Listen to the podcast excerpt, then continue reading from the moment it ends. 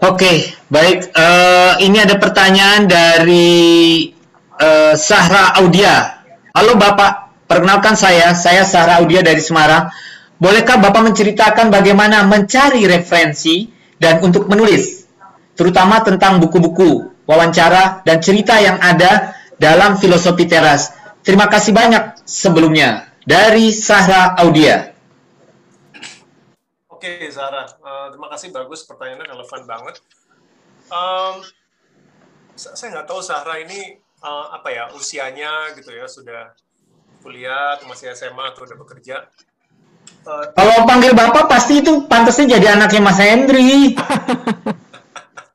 ya karena saya pengen tahu apakah udah apakah sudah terbiasa dengan pengalaman bikin paper gitu kan gitu karena uh, kalau dalam konteks saya nih ya buku non fiksi ini uh, susah-susah gampang atau gampang-gampang susah tuh karena uh, sebenarnya kan mencari referensi yang sudah ada gitu ya.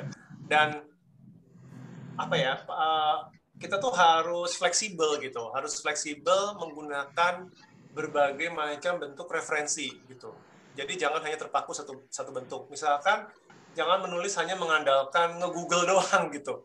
Sebenarnya nggak nggak ada yang salah gitu ya. Cuman harus disadari bahwa dengan modal Google doang belum tentu kita dapat link atau sumber berita yang bonafit gitu. Ah sorry, sumber artikel atau sumber informasi yang yang yang bonafit karena internet itu kan penuh dari yang sampah sampai hal-hal bermutu gitu.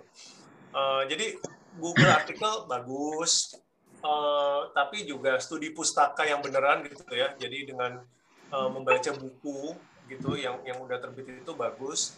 Ya itu itu penting juga gitu. Saya waktu menulis filosofi teras ya saya harus membeli gitu. Saya harus memesan atau membeli buku-buku dengan dalam uh, dengan topik yang yang relevan gitu. Oh ya dan ini satu hal lagi gitu. Uh, kamu hanya bisa menjadi penulis kalau kamu bisa jadi pembaca yang serius. Itu saya percaya. Ya, saya ulangin ya. Kalau kamu ingin jadi penulis yang benar, kamu juga harus jadi pembaca yang benar. Gitu.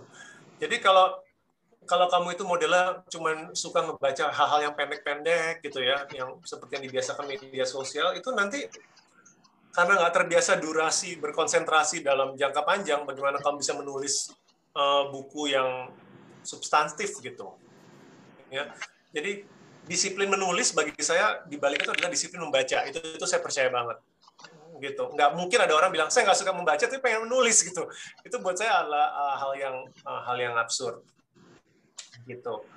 Nah kemudian Oke, nah ini kemudian ini satu hal lagi ini memang tidak apa ya, mungkin agak susah gitu, tapi saya personally saya merasa bahasa Inggris itu membantu gitu. Makanya saya sering sekali menekankan ke kalau acara-acara dengan adik-adik uh, apa SMA atau kuliah gitu ya, mau topiknya karir kayak atau topiknya menulis itu tolong bahasa Inggris itu yang bagus gitu. Saya kasih kenapa bahasa Inggris itu harus bagus. Karena kalau bahasa Inggris kamu bagus, maka tiba-tiba opsi referensi kamu jadi banyak gitu. Ya kan? Nggak kamu nggak hanya bergantung pada sumber bahasa Indonesia gitu.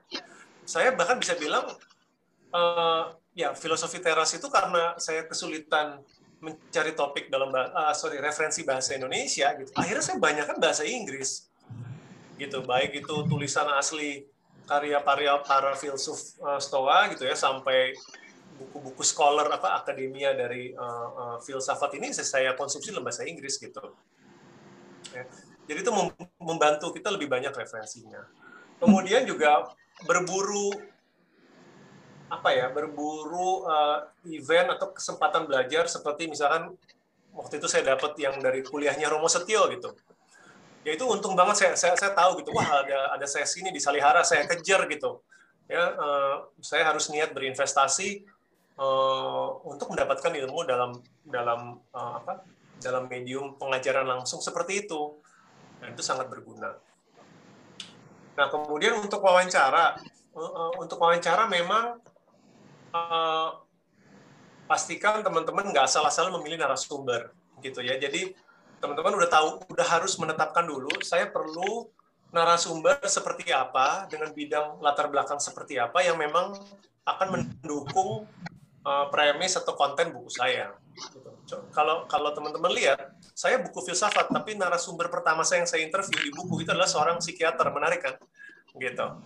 Nah, tapi itu menjadi faktor daya tarik buku itu justru kan, bagaimana kok, ah, bagaimana filsafat, tapi yang yang diwawancara psikiater gitu kan itu kan juga menimbulkan daya tarik sendiri gitu karena ternyata memang ada titik temunya nah itu yang tadi kata Romo Setio bagaimana mengkonek filsafat dengan sehari-hari justru dibantu dengan perspektif psikiater gitu kan. Psikiater bilang banyak orang cemas.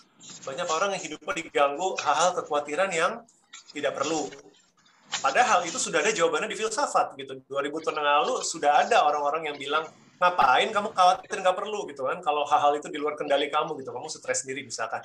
Nah itu kan narasumber yang tepat membuat buku itu menjadi lebih menarik uh, kemudian saya ketemu apa saya menginterview uh, misalkan ada uh, Lia gitu ya Sasa Bila itu juga lucu gitu karena kebetulan dia ini dia ya itu kebetulan di biografinya di media sosial dia bilang stoik kan lucu itu kok ada orang mengklaim dirinya stoik. Jadi saya saya kontak dia, saya tanya gitu, kamu kenapa mendeskripsikan diri kamu sebagai seorang stoik?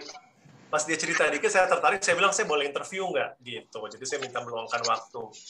Uh, kemudian psikolog ada dua orang gitu ya, uh, sama kira-kira dengan psikiater. Saya mau membuktikan bahwa uh, ternyata aplikasi dari filsafat itu diserap oleh ilmu psikologi gitu dalam ilmu psikologi itu ada bentuk terapi yang ternyata apa ya uh, cucuk pemikiran dari filsafat gitu yang disebut cognitive behavior therapy itu foundernya bilang gitu uh, ini terinspirasi oleh kata-kata Epictetus oleh Marcus Aurelius gitu.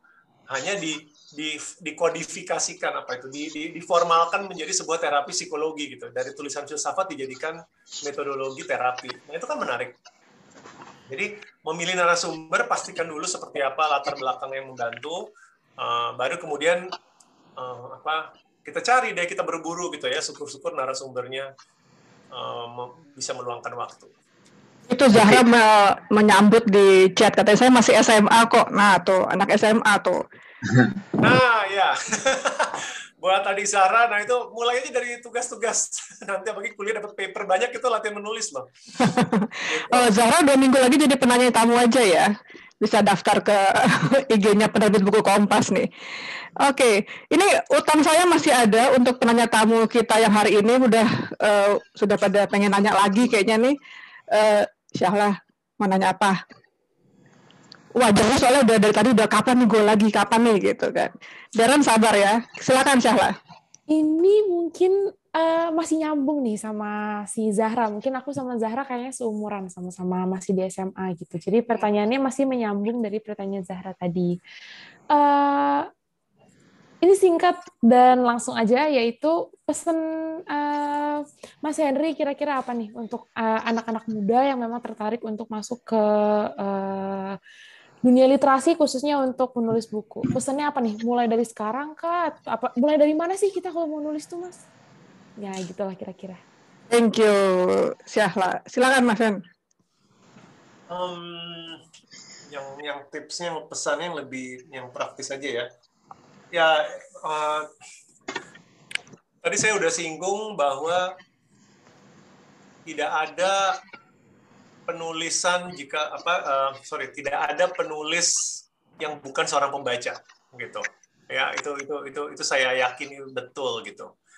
Jadi kalau teman-teman bilang saya mau jadi penulis gitu apalagi kamu masih muda gitu ya kamu masih SMA sama kayak uh, Zahra itu luangkan waktu untuk membaca, membaca gitu. Membaca yang banyak gitu. Dan membaca juga uh, tulisan buku-buku yang bermutu gitu. Ya karena begini um, saya pernah baca definisi uh, apa kreativitas itu sebenarnya bukan menciptakan sesuatu yang baru gitu. Uh, saya pernah baca kreativitas itu bukan menciptakan sesuatu yang baru. Kreativitas itu hanya menciptakan hubungan yang baru dari hal-hal yang sudah ada.